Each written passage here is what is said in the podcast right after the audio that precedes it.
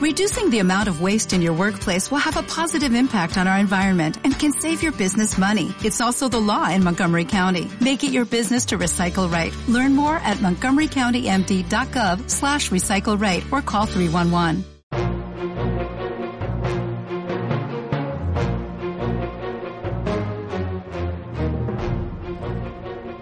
Bienvenidos al episodio décimo de la segunda temporada de Colorín Colorado Podcast. Soy David Uclés y una semana más sigo vivo. La historia de esta semana es de las más antiguas, pero creo recordar el motivo de inspiración. Fue un escaparate. La tienda estaba situada en el Paseo de Almería y el motivo de la decoración eran los años 50. Entre los objetos que rememoraban aquella época había una maleta, una vieja maleta que tal vez podría convertirse en la protagonista de una historia. Hoy os contaré la maleta. Decenas de personas pasan por su lado cada día.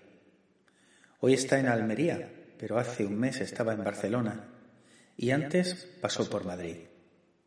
Hace como 90 años se encontraba en La Habana y antes de eso permaneció en una tienda asturiana por más de cinco años, esperando que un viajero improbable la comprara. Su vocación era la de ser maleta de artistas, de turistas acaudalados o, en el peor de los casos, de algún hombre de negocios. Sin embargo, terminó en manos de un hombre sin nombre, que marchó a hacer las Américas cargado con los sueños de todos los suyos y con una maleta más valiosa que su propio contenido. En Cuba apenas salió de La Habana, tan solo una vez para un polvoriento viaje ocasional realizado en automóvil. Allí permaneció diez años.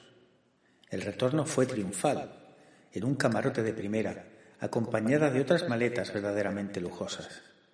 Y también fue definitivo. Ya nunca volvió a salir. Quedó amontonada en el desván de una casa de indianos hasta que alguien se dio cuenta de que podía servir para contar la historia de una familia, que era a la vez la historia de muchas otras. Desde ese día viaja por toda España enseñándoles a los ciudadanos, hoy ricos y orgullosos, que no hace tanto tiempo los suyos atestaban miserables los caminos de la evasión hacia la felicidad. Hasta aquí el relato de esta semana. Como siempre os digo, si os ha gustado, por favor, recomendádselo a vuestras amistades. Y si no, colorín colorado, este podcast se ha acabado.